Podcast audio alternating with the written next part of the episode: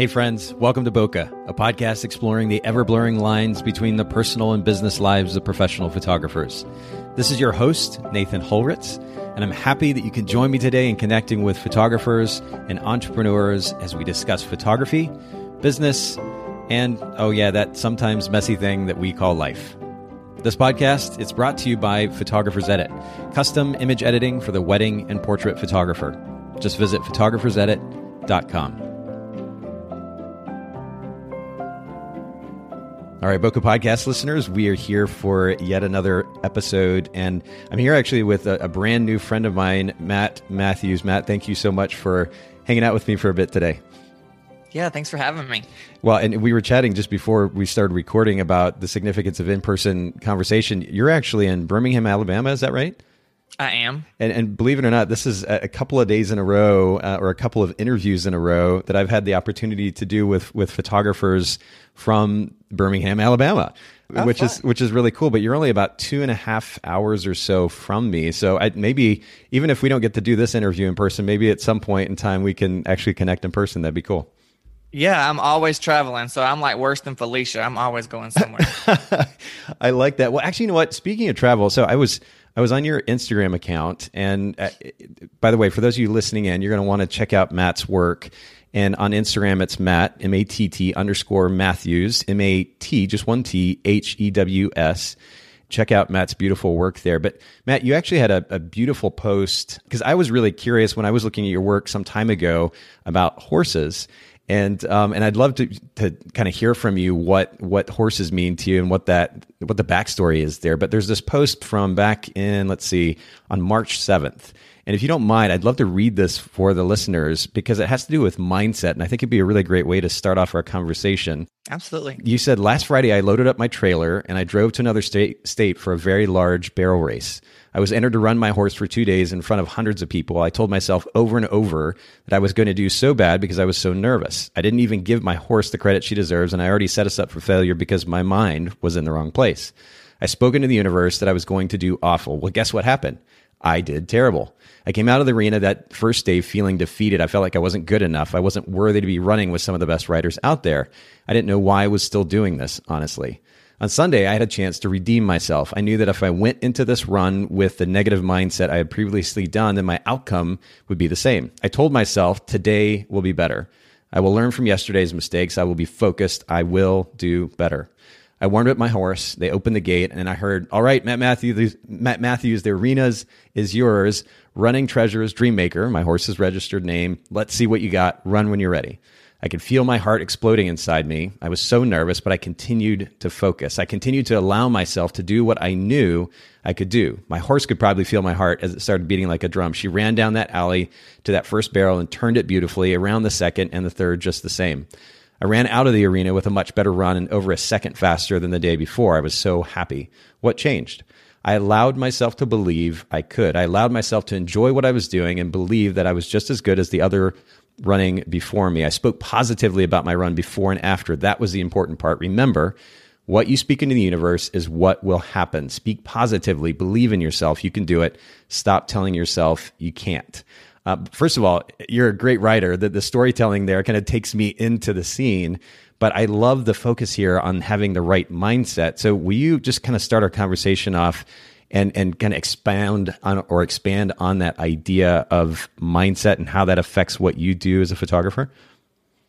Yeah, absolutely. So, um, I have always been that kind of person that I believe that whatever we put out into the universe is what happens, and we whatever we think and whatever we say kind of comes to fruition and happens. Yeah. And um, I took it took me a long time to realize that you are the only person that's standing in your way. Mm. and it took me a long time to realize that you know if you keep saying negative things and you keep talking badly to yourself and you keep talking down to yourself and telling yourself that you can't do it then you're not going to do it. And you're going to fail every single time.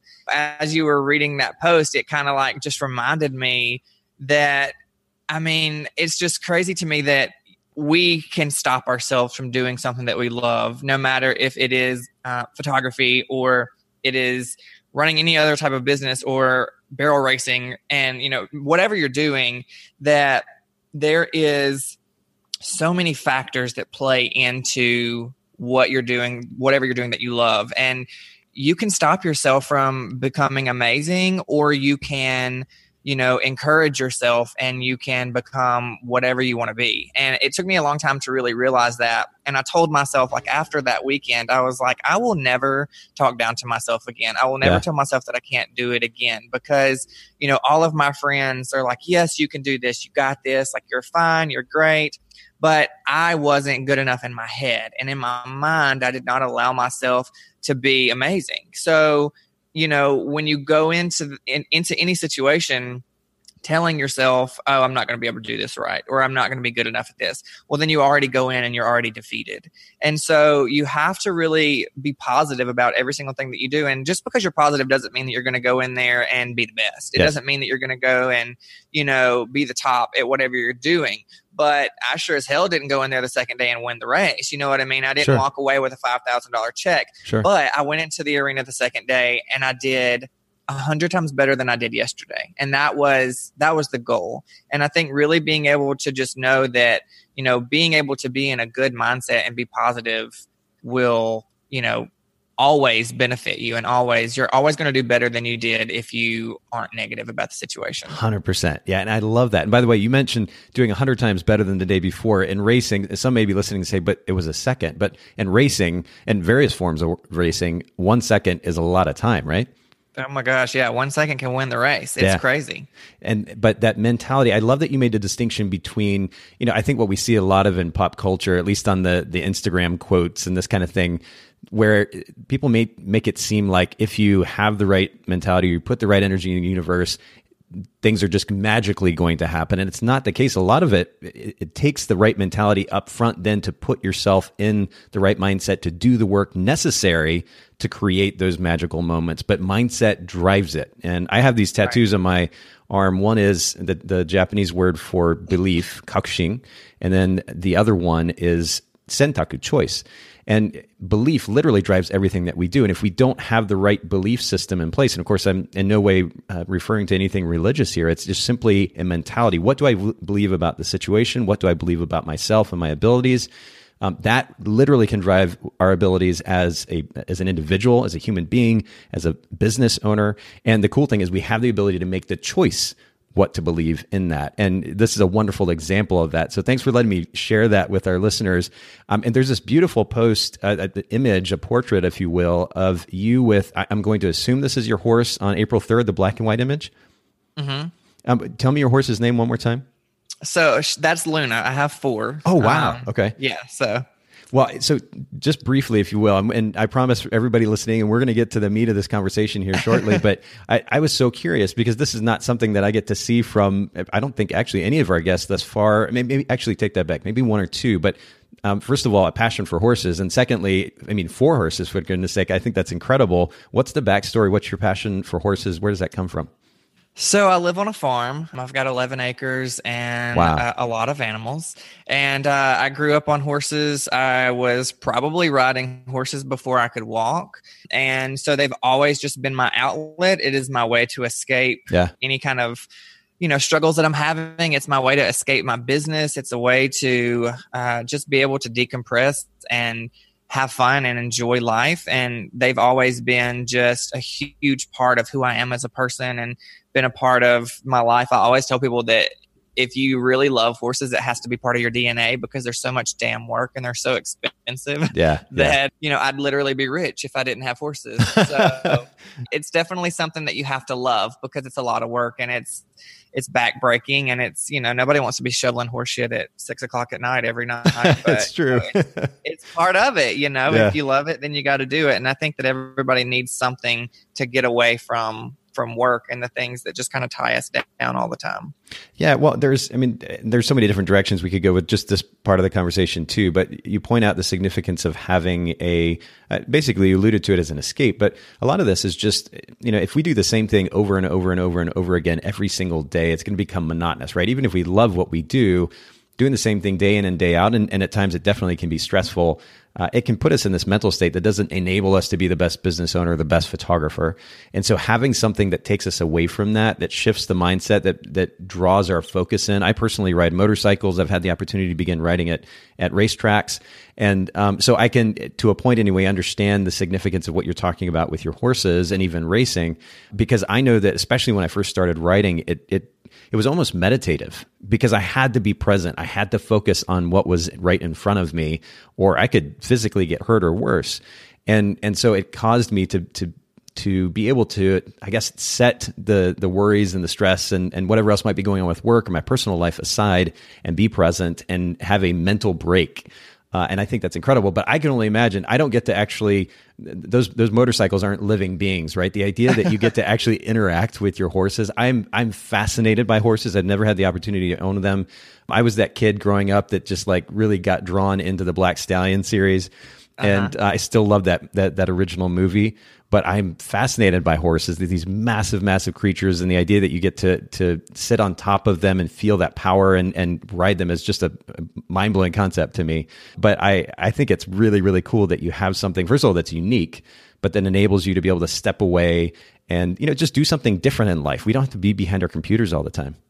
Right. It's, you know, I think it's really important. And like you said, there are 1,200 pound animals that can that can potentially kill you. You yeah. know what I mean? Yeah. So like you have to it's just insane because you have to have just such a connection with that animal and that animal trusts you and you have to trust them and there's literally nothing more exhilarating than hearing your name over a loudspeaker in a huge arena and running down an alleyway as fast as your horse can and turning three barrels and then running back out trying to beat a clock. It's you know, there's nothing that makes me feel like that. And uh, it's nice to be able to have that escape from work because, like you said, it does get monotonous. And after photographing the same thing all the time, you can get burnt out. And I think that everybody needs something that just takes them away from from work and things like that. And it's funny because people always make fun of me and they're like, "You need your own reality show," because my life is just so crazy. I go from having a one of the largest boudoir studios in the South, like in in downtown Birmingham, to living 45 minutes away on a farm with all these animals and you know at work i'm like you know totally look like the city slicker and then i come home and i'm in boots and jeans and i ride horses all day so yeah. it's uh it's totally it's totally a a bipolar relationship.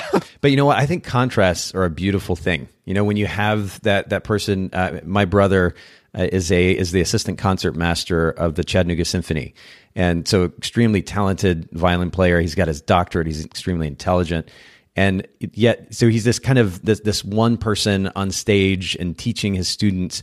And then he gets on a motorcycle because he rides motorcycles as well. So we go out and ride together, and it, and he turns into this almost this di- different human being. He has this outlet to kind of let go and be a little bit wild and a little bit crazy where he doesn't have that outlet on stage. So I, you know, th- this idea of contrast, doing things that almost don't seem in any way to go together at all. Uh, I think is a beautiful thing about human beings, and I think we should capitalize on the opportunity to be able to take advantage of those things. Try a wide variety of things. That you know, this simplistic mindset of I'm, ju- I am, you know, fill in the blank, and that these simple labels represent who we are. I think is really limiting. Um, so yes. I love that that you do a variety of things and, and a very stark and very stark contrast to each other. I think it's a really cool thing, and that that really is a good segue for me into your uh, really my first question here about photography. Your brand position. What is the unique selling point of your photography business that you know everyone might talk about when they hear your business's name? You know, I teach a lot about self worth. And I teach not only photographers, but I teach entrepreneurs the art of self-worth and loving yourself and loving your body and and being able to to see yourself in a different light and you know talking about brand and you know you know being a personal brand and things like that. A lot of people i hear so many times from students oh i'm going to rebrand myself this year. And i'm like okay well how the hell are you going to do that? Because a brand is not your website and it's not your logo. Right. Like a brand is who you are. You are your brand. You know and so like my clients always say like if you you hear my name, they're like, oh my God, he's so funny. Like, he's hysterical. You're going to have so much fun. You're going to feel like you're best friends. And I feel like that's really important because everybody has a superpower, is what I call it. Sure. And my superpower with my clients is humor. You know, I'm able to break down that barrier with laughter and I'm able to really connect with people and connect with my clients because I'm able to make them laugh and I'm able to, you know, take them out of whatever it is in life that they're struggling with and make them laugh, you know. So being able to have that uh, is really important and I think that, like I said, everybody, and I teach all of my all of my students that everybody has a superpower. Um, so finding out what that is is really important with your brand. So humor is an interesting thing, and it's honestly, I, I wish I was better. Uh, with humor, I wish I was a little bit more laid back and a little bit looser. And it's something that I've, I, have It's funny. I've literally looked for books, um, even recently, that would enable me to be a, a, a, I guess, just a more humorous individual, to to be a better conversationalist in that realm and uh, it's something that I want to get better at. And I think, I, I, mean, I commend you for that ability because that that just doesn't come naturally for me. But I'm looking at your Instagram account again, and in the bio, it's interesting. There's this very simple line, and I'm when it comes to the the idea of a brand position. This this idea that represents what we do that is very easily communicated to a potential client or to the market or to the world for that matter that this, the significance of simplicity and being very very concise with communicating that brand position, I think it's really important. And the line that you've got in your bio is teaching humans the art of self worth. I, like I want to see that line on the homepage of your website, even because I think that sums up beautifully what you do. You not only have the opportunity as you teach photographers and entrepreneurs this concept, but you have the ability to teach this principle to those who are in front of your camera, right? You're you're enabling them to feel empowered. Uh, and by the way, Matt is a boudoir photographer. I should mention that up front, and we're going to get into to boudoir photography today. But if you go to his Instagram, you'll see this. But you've you've got these subjects in front of your camera, and you are capturing them in the, in the most beautiful way possible and I'm sure the communication that goes on during that process is also helping them feel more confident in themselves. But what you do could literally be summed up with that one line. And I think that's a beautiful, beautiful brand position. Thanks. I've, uh, you know, I, I really, I really struggled with that when I started my business. And, um, you know, everybody's like, oh, I empower women. I'm like, really? That's boring as hell. Um, you, you know, like, Oh, and I am so sorry. I forgot. Like I cuss a lot, so I'm I'm trying to keep it reeled in. But you know, like I said, every if it comes to my mind, it comes out my mouth. Don't yeah, don't worry so, about that. Let's keep the conversation flowing. um, so I, you know, I think that being able to to be able to have that connection with, with, your clients is just really important. You know, like nobody wants to come in and like I had a client the other day tell me I would not have booked you if I were to think that you were going to be stuffy and super professional. I booked you because I watch you on Instagram and you crack me up and you make me laugh and I felt connected with you. And I feel like so many people lack that. They lack that connection and that authenticity with their clients. And I think that's what makes people struggle a lot. Huh, that's interesting. You know what? And this is, and I know we've kind of gone every which way today in conversation already, but I'm I'm okay with that. The the when I when I hear, and we've talked about, I've talked about this quite a bit on the podcast. When I hear somebody say, I'm an introvert, I, I think, again, the simplicity of that label is very, very limiting and it's not nuanced. And I can speak from personal experience here, but I used to claim that I was an introvert, or at least had introverted tendencies. But when I actually took the time to step back and and look at why I was feeling the way that I was when I went into groups of of people or went to parties, loud music going on in the background and this kind of thing um, and better understood the psychology that was driving that, I was able to to adjust my psychology, adjust the way that I thought. Ultimately, that that belief system that we were talking about earlier, and that's enabled me to relax more in front of my clients and be more quote who I am. And it's a phrase that we hear a lot these days, but there is there's some realness behind that, some significance behind that phrase. And so I, I like what you're talking about here. That a lot of photographers, I'll say at least some photographers anyway, probably haven't gotten to a place where they're okay with themselves. And there's there are reasons for that. There's psychology behind that, right? But at the end of the day, that gets in the way of them being able to most effectively connect with their clients. And that translates to the final images, that translates to the, the emotion even that that client is able to feel comfortable exuding during the session. And um, so this is a really interesting talking point, and I'm, we've spent a lot of time on mentality already, and I like that. And I, you bring up a really interesting point there. I appreciate you sharing that. Talk to me about uh, the significance of maybe the most important lesson that you have learned as a business owner. How many years have you been in business so far? Um, I started my business in 2012. Okay, so not super long. Seven years though is, is still a lot longer than than uh, many people have been able to keep in business. So so props to you for that. But what would you say is the most significant lesson that you've learned so far? Like if you had just a few seconds, literally, to share the most impactful lesson that you've learned as a photographer with another photographer, what would that be? Um, to be authentic and be who you are. There's nothing like being who you are and, uh, and allowing yourself to be real and authentic. And I think that really connects you with a lot of your clients and um, people appreciate that. And and so this is of course largely tied to what you were talking about earlier, the significance of of self worth. I mean, if you feel quote worthy, then you're going to be much more comfortable in your skin, being yourself, and then that translates to the way that you engage with other people. But we, we also hear this word authenticity a lot, right? To the extent that it's become cliche and you, you see it on Instagram and Facebook and so forth, and people are talking about being authentic. I'd love for you to, to make that more tangible. What is that what does that mean? Uh, we'll just take it for, for, for you in your business, in your life. What does it mean to be authentic? you know, again, saying what you think, you know, don't worry about what other people think about you. And I think that my clients appreciate that. And i feel like it is it is part of my brand because it's who i am. And i've never been a person that really really cares a whole lot about what other people think about me. So i um, being authentic and being able to be real with your clients is just it's just super important. And like i said my clients said the other day if you were to be super professional and and um, no, I'm not saying that I'm not professional, but being super, you know, kind of stuck up and snooty and you know just not the way that I am, she probably wouldn't have booked me because right. it's not, you know, it doesn't it doesn't create a comfortable atmosphere. It doesn't create, you know, an enjoyable experience. And so now I'm not saying if you're if you're not a, you know, in your face like hey girl kind of thing then don't be that. Like i'm not telling you to go do that just because that's how i am. Sure. But um, just be authentic and authentically who you are because it's just so important because if people don't feel like they can connect with you then they're not ever going to take that that step and and booking with you. You know what i mean? It's true. And you know I, this this line the balance if you will is going to look different for everybody. I realize this but i'll go back to that example that I gave just a couple of minutes ago, this this notion of quote simply being introverted, because a lot of photographers seem to to claim that label.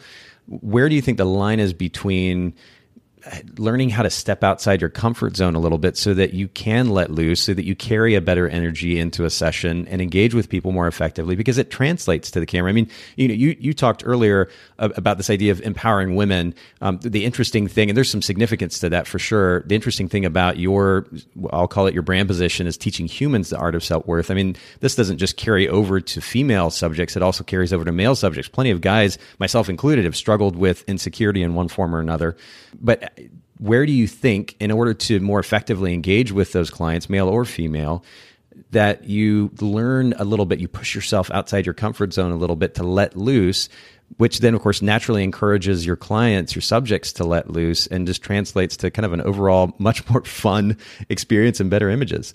That's a hard one.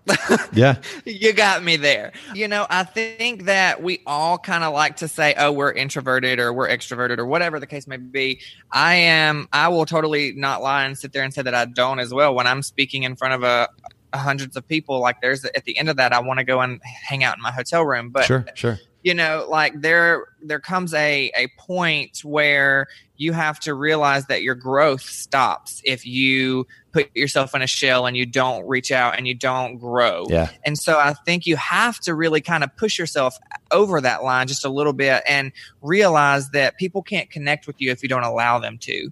And if we don't you know, if we don't push ourselves out of that comfort zone, and that's why I, you know, I kind of preach to my clients as well. There's there's there's a line of comfort and there's a line over that comfort, and when you step over that line is when you really start to live. Mm. And stepping outside of that comfort zone is the beginning of freedom, and is the beginning of so much more than we ever thought we were capable of. Yes. And so, even as an introvert, you know, you have to unless you want to be stagnant and stay where you are for the rest of your life, you have to be able to step over that line and just at least be able to give a little bit of yourself to somebody so that you can get out of that comfort zone and so that you can continue to grow.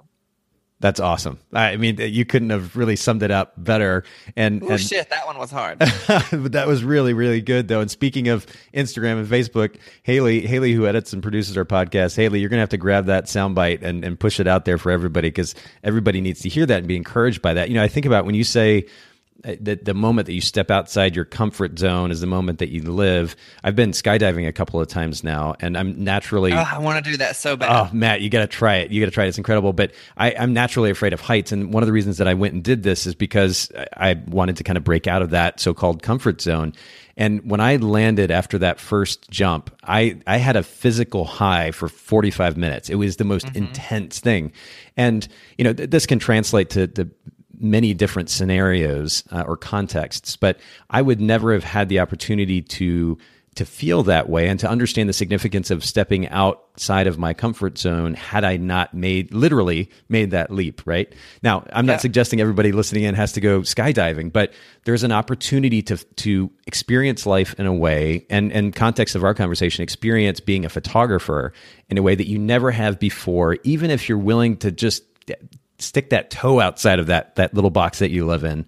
Uh, you just have to make the move, and I promise, I promise, I promise. On the other side of that, as Matt just pointed out, is it's almost like a different life. You have the ability to live a life that you couldn't have before just because you were willing to take that that step out. So, wow, this is this is really really good stuff. I want to talk to you about time just briefly because you mentioned earlier having four horses and of course the, the investment, particularly in time that that it requires to take care of those horses, but you're also a business owner how do you is there something that you do in your work week your workflow that enables you to create more time and space for that type of thing or to spend time with friends or with family? Is there a particular workflow tip or trick that you can share with our listeners? So i'm going to be so real with you. Yeah. Um, it is hiring an assistant. Um, before i hired my associate and before I had employees and before when I did all this by myself, I had no time. I had zero time to do anything that I wanted to do. I was not able to ride my horses like I wanted to do. I wasn't able to barrel race.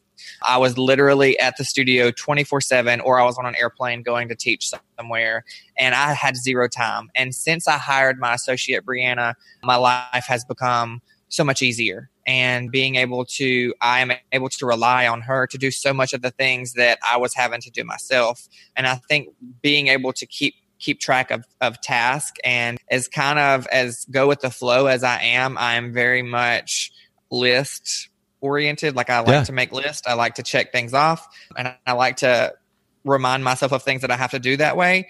And so hiring an assistant, having somebody that you trust that is able to take a burden off of you and make your life easier is is honestly like I mean, it is it is the number one thing that I can that I recommend. Once you get to a point where you can afford to do that, then it's it's game changing.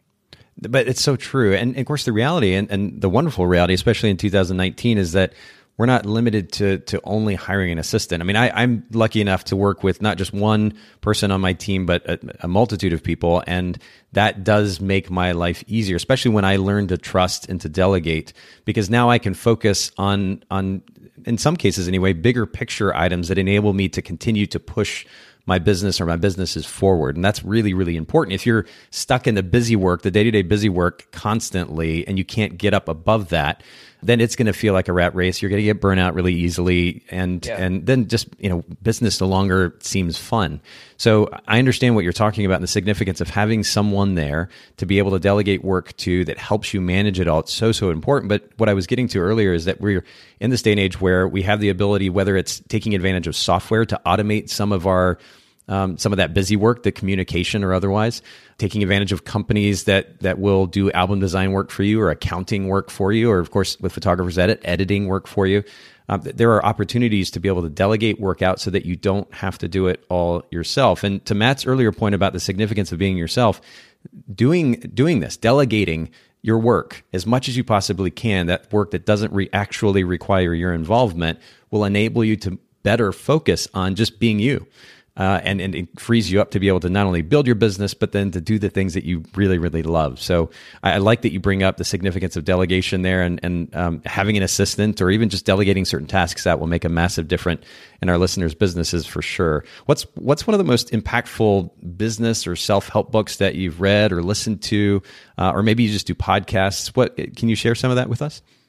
So it's really funny. I'm actually writing a book right now. No way. About yeah, it's um, we're actually editing the second manuscript now. It is about my life basically and how I kind of came from nothing and became successful. And it is a inspirational memoir is is what they're calling it. And so what's really funny to me is because I don't read like I sound so stupid saying that, but I'm just not a big reader. Like I'll start a book and then I can't really finish it. Although I will say a book that really, really inspired me was I don't know if you, I mean surely you know who Jewel is, the singer Jewel. Yeah, yeah. I read her memoir. It was Jewel songs are just part of the story and it basically talks about the same thing how she started with nothing and she had, you know, a really terrible life and she overcame a lot of her obstacles and that's kind of um, it really inspired me with not only um, my book writing and my life, but with a, with the business as well. Because you know she's, I mean, she's a singer and a songwriter, so it's essentially the same thing as a photographer. You're still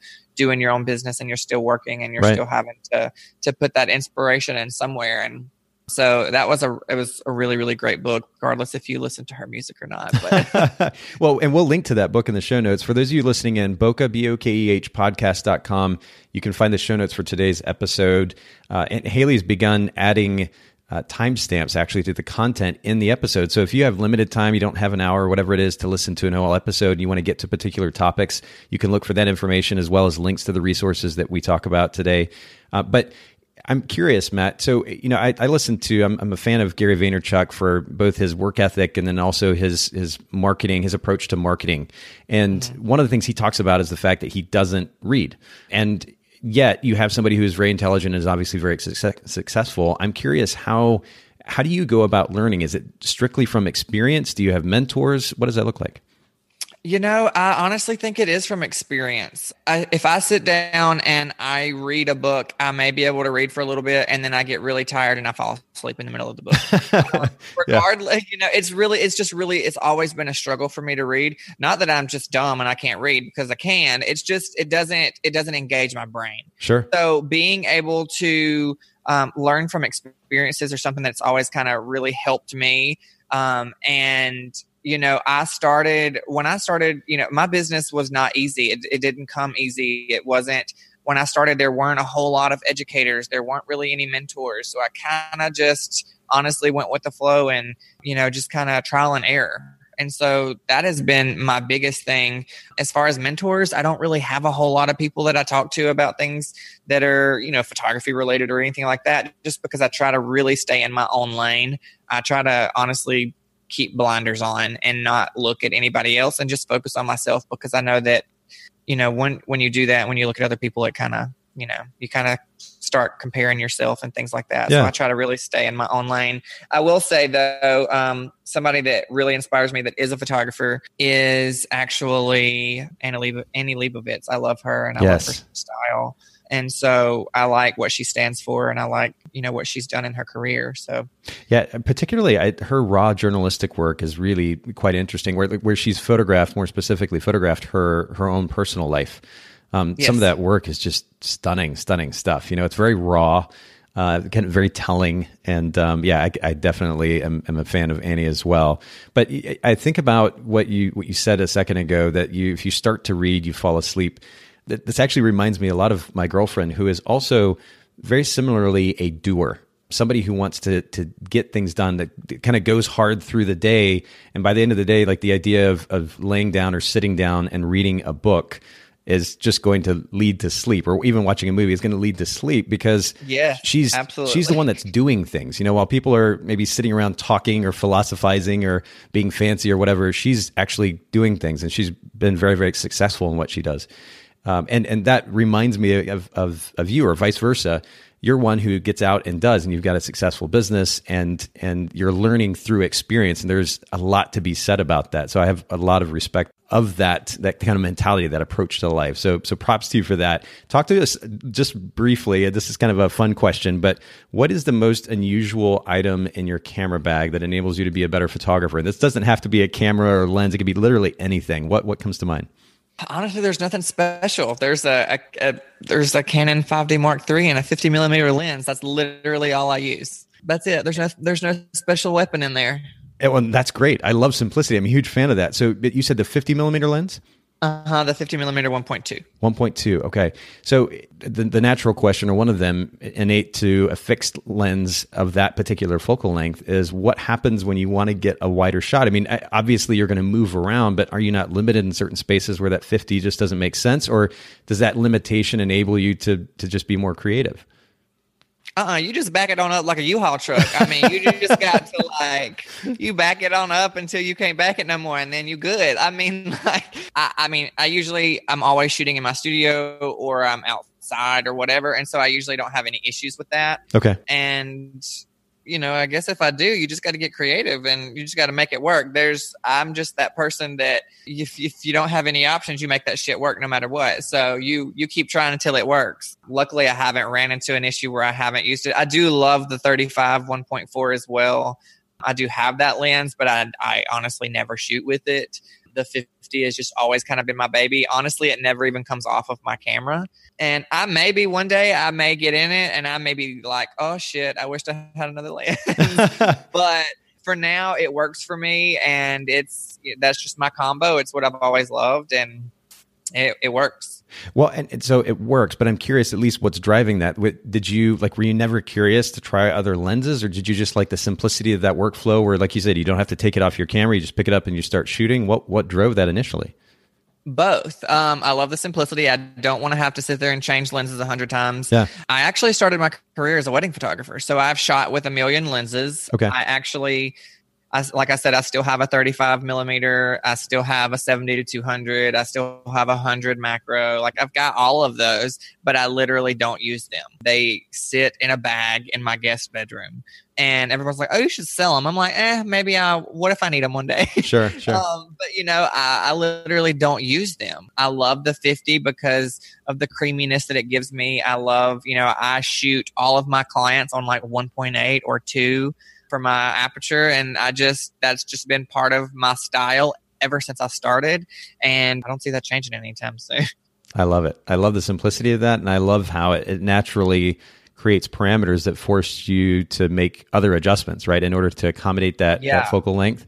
Um, Absolutely. And again, for those of you listening in, you're gonna you're gonna want to check out Matt's work. If you go to Instagram, it's just M A T T Matt underscore Matthews M A T just one T H E W S.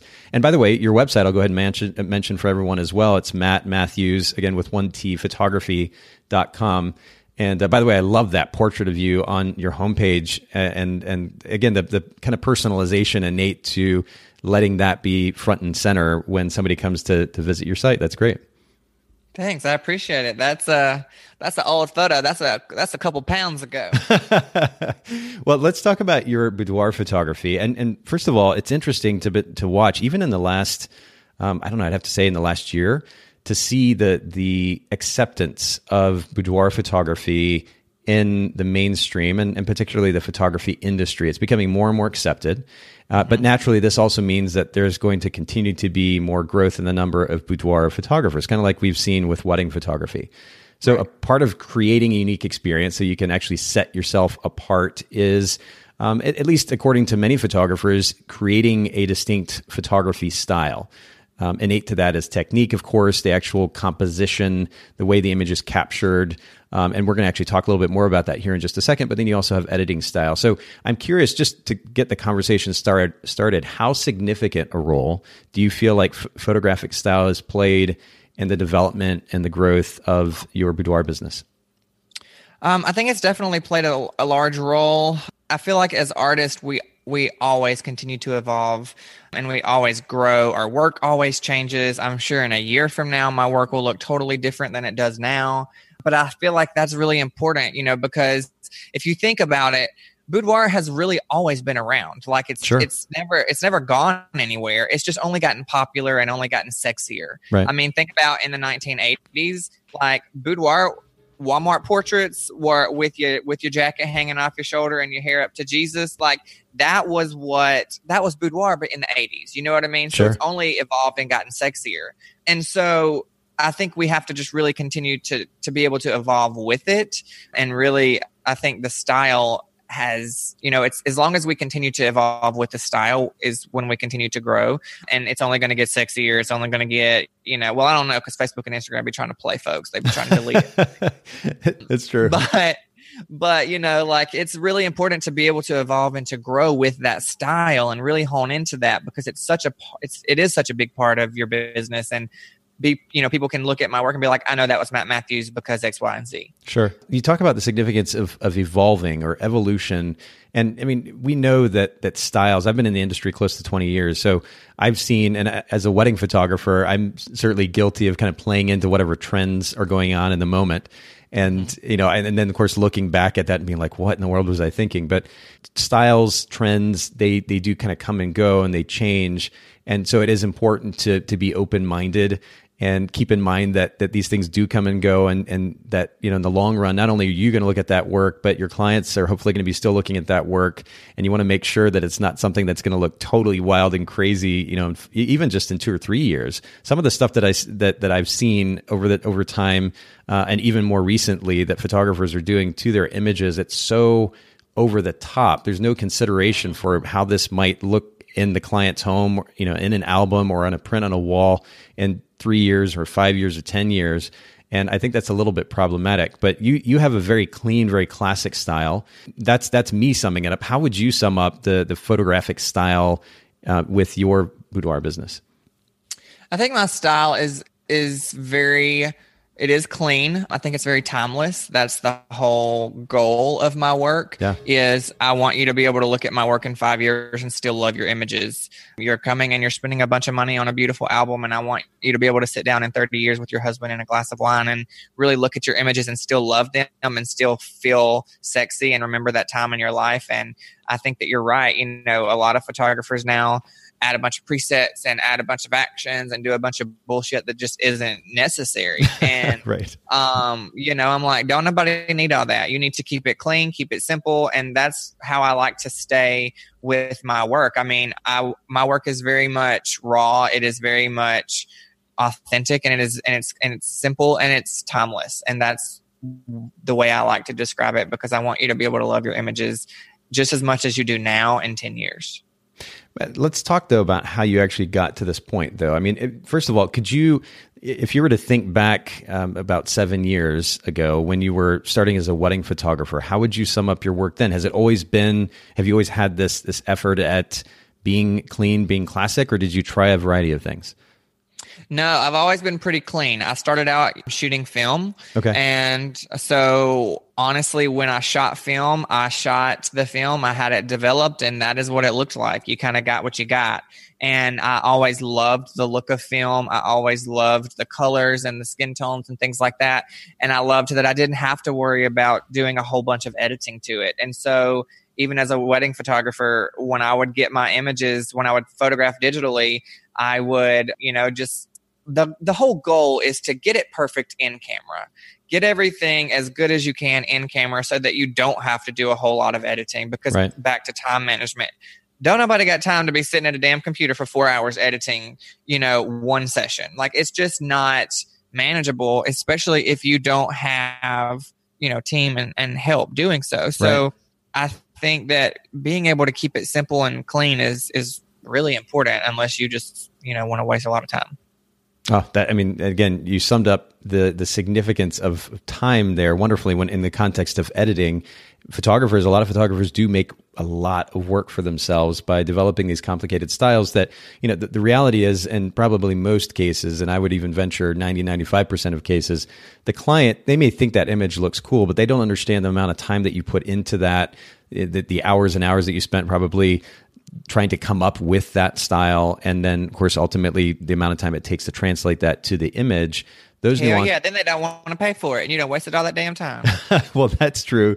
But then there's the again all of that time spent coming up with that and then and then implementing that style uh, it, that is particularly complicated it, it really seems to play more to the photographer's interest and their peers interest maybe um, than it does to the client's interest and actual desires and yes. I think that's something that needs to be talked about maybe a, a, little bit more. But regardless, having a style, there's obviously nothing wrong with it. And you don't want your work just looking the same as everyone else around you. So let's talk about how to go about uh, defining or even refining your boudoir style. Will you share with our listeners some of the big ideas that have enabled you or that have driven you to, to kind of come to the style that you uh, have developed at this point and, and that they can maybe apply this to the development of their boudoir style? Yeah, you know, like I said, I like to learn by seeing things. I like okay. to I'm not good at just reading. I like to see it. And so a lot of the a lot of the times like when I was developing my style now, the style that I have now is very kind of a little dark and moody, a little, you know, a little even like it's kind of a mixture. But the way that I developed that was I love to look at editorial work and I love to look at things that I wasn't going to compare myself to, but things that I enjoyed visually. And so being able to see shadows and highlights and where they fall on the body and how did they create that image? Where was their light placed? Did they use um, did they use an artificial light? You know that kind of thing. And so that really kind of helped me hone into the style that i have. And i think once i kind of found it i remember there being a day that i shot a session and i was like oh this is it. Like like this is what i wanted. Yeah. like this is what i've been wanting to do the, the entire time and then once I learned like the tick, the the trick or the or the whatever tip it was that I did to create that image and to create those highlights and those shadows is when I really learned, okay, well, this is what I have to do to continue to, you know, grow that style and that, that, that look that I was going for. And so I think that, you know, really being able to see what you like visually is important. And then not necessarily re- trying to recreate or mimic that, but you know, add it into your own style and put your own kind of twist on it. Yeah. So there, I mean, there are really two components that you've just talked us through, innate to going about either defining or refining your style. Um, one is is just learning, or maybe awareness. Even is, is a good word here, but learning what it is that you like. And you talked about editorial at work. Is there like are there certain magazines or otherwise that you like to look at where you got these ideas about not only the the I guess the the composition that you enjoyed, but the use of light that you enjoyed as well? Was it movies as well? Like what what were these sources of inspiration? Yeah, I really like cinematic work. I like and and the thing that you know that I really want to get across here is just because you see it doesn't mean that you have to like I said you don't have to mimic it. I like I love photographers work that use strobes and really can create a beautiful dramatic portrait with just like Annie Leibovitz um, does with you know an artificial light and a strobe but i don't personally use that myself i use natural light so you know being able to be inspired and see these things that you like and that you visually are attracted to just kind of helps you know helps you grow but you don't have to mimic it and do it the exact same way. And so i'm really inspired by cinematic work and i'm really inspired um, i really like although i don't shoot editorial work i really love i like vogue magazine. I like to yeah. i love the weird poses and i love the dramatic lighting and you know things like that i've actually kind of gotten a little more into Sue Bryce. I love her dramatic kind of lighting that she's been doing lately. I think that's been really pretty and really cool. And so I like to, you know, like I said, I try to not look at a lot of other photographers just because then you kind of start to compare yourself. And I think that comparing is not a good thing at all. Well, I used the word awareness earlier, and, and I think there's a difference between awareness and just simply copying, right? Or feeling a pressure mm-hmm. to to copy because that's the the quote thing to do. I think awareness is good, but then as you said earlier in our conversation, focusing on what you're good at or, or staying in your lane, that really enables you yeah, enables you to double down on what you're actually not only good at, but what you're currently doing and be present in that. I think that's really important. But developing you've you've mentioned I think you alluded to to light in this yeah. this process of developing awareness of what you like how did you go about learning to see that? Or what, like what did that look like? What did that process look like? Because i think back to and I, have mentioned this before in the podcast but watching movies was a process for me you, you referenced cinema as well of learning to see how a scene was lit um, particularly rim light or backlight uh, was something that I, that I would notice. But I started to see that. So I'd watch movies and notice that and I continued to notice that. But then it enabled me because I was seeing that and seeing how it was being used to then apply that or implement that use of light in my own work as well. But what did that process look like for you? Well, you know, it's funny because as a wedding photographer, I didn't have any I didn't get to use, I never used strobes or anything like that. I was always natural light. And so it was always just pretty much naturally even lit portraits outside. And so I really didn't get to play with light and really learn about light until I became a boudoir photographer. When I started my business, I started my business in a 300 square foot room in my house. Wow. And it had windows all around. I didn't know what the hell I was doing. The only thing that I knew to do was have an even light onto the subject. So all of my images were very evenly lit. Okay. They were the very much bright and airy because I didn't know how to use light in any other way. And so I then learned that the way that I the way that you're able to learn with light and shadows is to be able to use it properly and the way that you have to do that is by blocking it out. Hmm. And so I would start putting um like styrofoam boards or cardboard boxes or black light curtains on other windows to block out light from coming in and i would use one light source or one window. And so um, using that and backlighting and things like that really changed the game for me when it came to using those highlights and those shadows. And it's easy to see it fall onto the body and as, as soon as you can see it on the body then you can obviously photograph it the same way. Right. But it really took playing with the light and owning the light and making the light work for me to really understand it and learn about it. And again, it wasn't reading a book. It wasn't, you know, watching videos. It was honestly just doing it and figuring it out until I liked it, until it looks like, you know, the work that I wanted to create. That's cool. But there's a very clear process here that, that is, you know, you, you went about learning what you liked and various sources innate to that process. But then you began to learn how to apply what you've learned. So there's the learning what you like, then there's the application of what you've learned, and it starts with playing with light. And, and of course, that's the wonders of, of digital. I also started on film, so I know what it's like to shoot film, but then also how wonderful it is to be able to have that immediate feedback on your screen, and you can begin to play with light, whether it's natural light or or otherwise, and learn to see how it works. And I love the simple notion, the way that you described it, of blocking light out in order to encourage or create directional light. That that is certainly a significant principle. Um, but learning how that learning how to see the light first or developing an awareness of, of, how light works but then applying that through practice is really really important.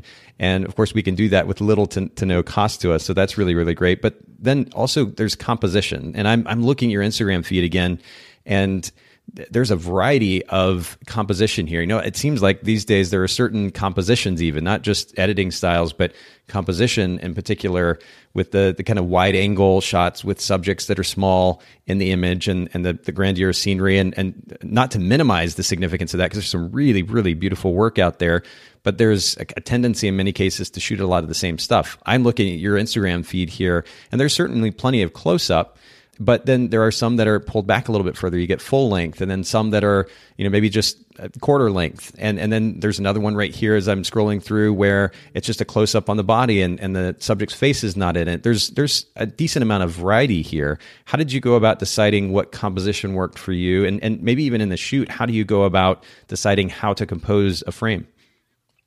Well, it started by not wanting everything to look the same. Okay. I wanted, you know, I wanted everything to be different. And here's the thing, you know, if you're shooting boudoir, there is only so many damn ways a woman can lay on a bed. You know what I mean? So like you're essentially shooting the same thing. So in order for me to get different compositions and different pieces of work that I could share that didn't look the same and wasn't the exact same thing that I'm posting every day because people gonna get bored of your ass. They're gonna be like, look, it's the same thing every day. Like so I really, really tried and pushed myself to learn how to photograph one pose and get five different images out of it. Okay. So go from somebody laying on their back. Okay, well, they're laying on their back in that one pose, but get a detail shot of their lips or a detail shot of their hands on their chest or a detail shot of their collarbones. So like, you know, just different different scenarios where number one, you're saving time because they're just in that one pose, but right. you're able to get five different images and five different composited images,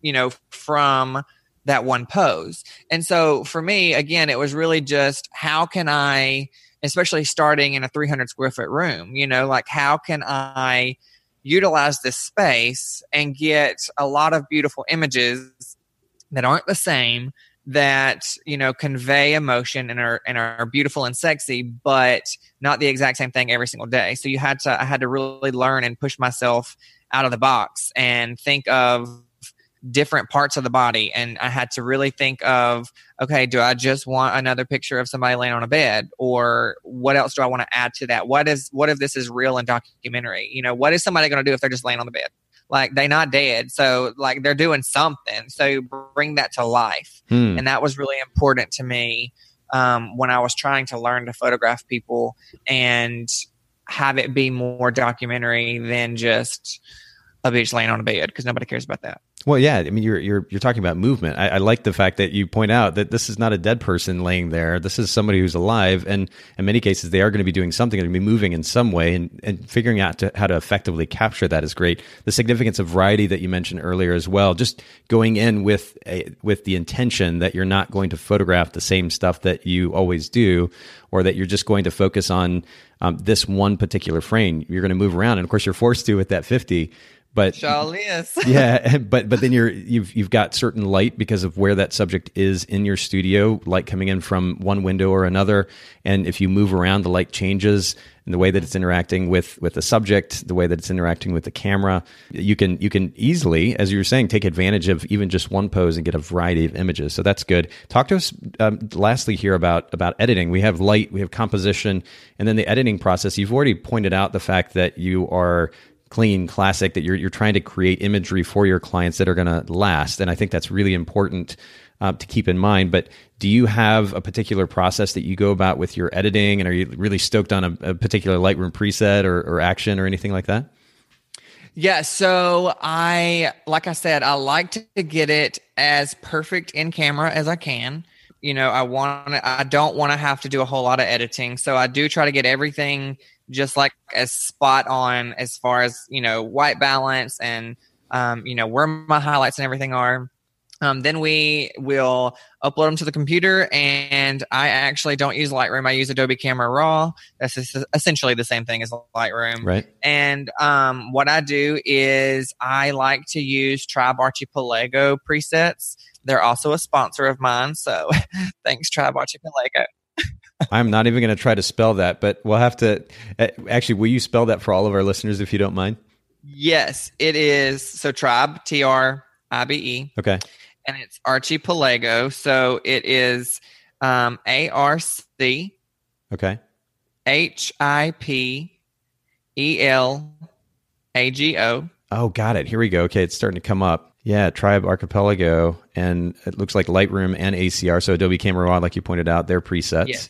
Okay, Uh-huh. cool. Yeah, we'll make sure to link to these in the show notes. Okay, please keep going and. So I um, I love to use their presets. I use them on pretty much everything, and we just add one simple one simple preset, just kind of just kind of like you know perfect our skin tones and our colors, and then we just kind of adjust them. You know, if I want the contrast to be up a little bit more, if I want to play with the shadows or the highlights, and then that's basically it. So there's not, I mean, it literally takes one click and maybe a slider or two to adjust a couple of things. Um, and that's, that's pretty, pretty much it. That's great. Well, again, the simplicity there saves time. And you know, a lot of times, uh, photographers will have a list of presets in their copy of Lightroom or maybe actions in Photoshop that they're using in order to. You know, they'll apply one preset here, another preset there, or an action here or there. Using as the, the way that you described it there, I really like uh, using that action or that preset as a baseline finish for the images that really does just kind of finish the image, right? You're you're shooting that image ideally, at least in most cases, spot on is the, the, the exposure, the white balance. It's what it's supposed to be, and you just apply that that preset or action as a finish for the image, and Yes. and you're done. I mean that that the simplicity of that workflow is a beautiful, beautiful thing. And I think a lot of our listeners could probably take a cue from that. And I I mean, you talked earlier, you alluded to the idea of processing a portrait session for four hours. Um, that that certainly is probably quite common, and in, in many cases, photographers are spending much much more time than just four hours. How long does it usually take you or your assistant to process a session? So it, with boudoir, it is a little bit different because you know we do want them to look perfect. Nobody wants to you know come in for a boudoir session and have acne all over their butt or whatever. Sure, sure. So we do like to smooth skin and things like that. And I'm not, you know, I'm not going to make anybody look like a Barbie doll because that shit's ugly. The same pageants, but you know, we do like to once we edit everything, we do like to kind of run back through and just make sure that their skin looks nice. There's no acne or you know, there's no kind of bumps or anything like that. So we just kind of will smooth over that really quickly. But I mean, usually about an hour and a half to two hours per session. Okay, um, is how long it usually takes my assistant to edit everything. So it's usually not that long.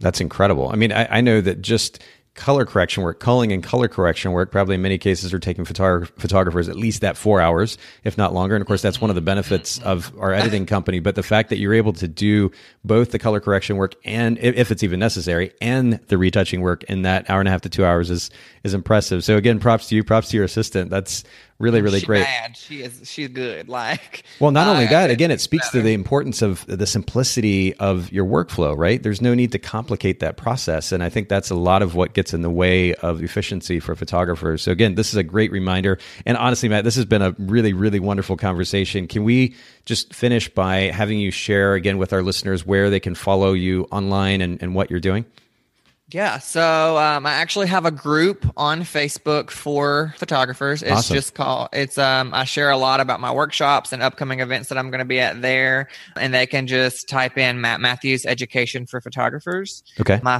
Facebook is just Matt Mathews Photography. My Instagram is just Matt underscore Mathews, and my website is mattmathewsphotography.com. Perfect. And that's all, by the way, again, for those of you listening in, Mathews with just one T.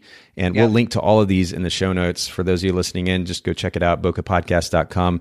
But uh, once again, thanks again, Matt, for making time for the Bokeh Podcast. Thanks. I appreciate it. Thanks for having me. Thanks so much for listening to the Bokeh Podcast today. Will you let us know what you think by leaving a review of the podcast in iTunes or maybe in the Apple Podcast app? And I'd love to hear from you personally with your thoughts about the podcast, maybe suggestions about future topics and guests for the show. My direct email is nathan at photographersedit.com. The Bokeh Podcast is brought to you by Photographers Edit, custom image editing for the wedding and portrait photographer. Just visit photographersedit.com.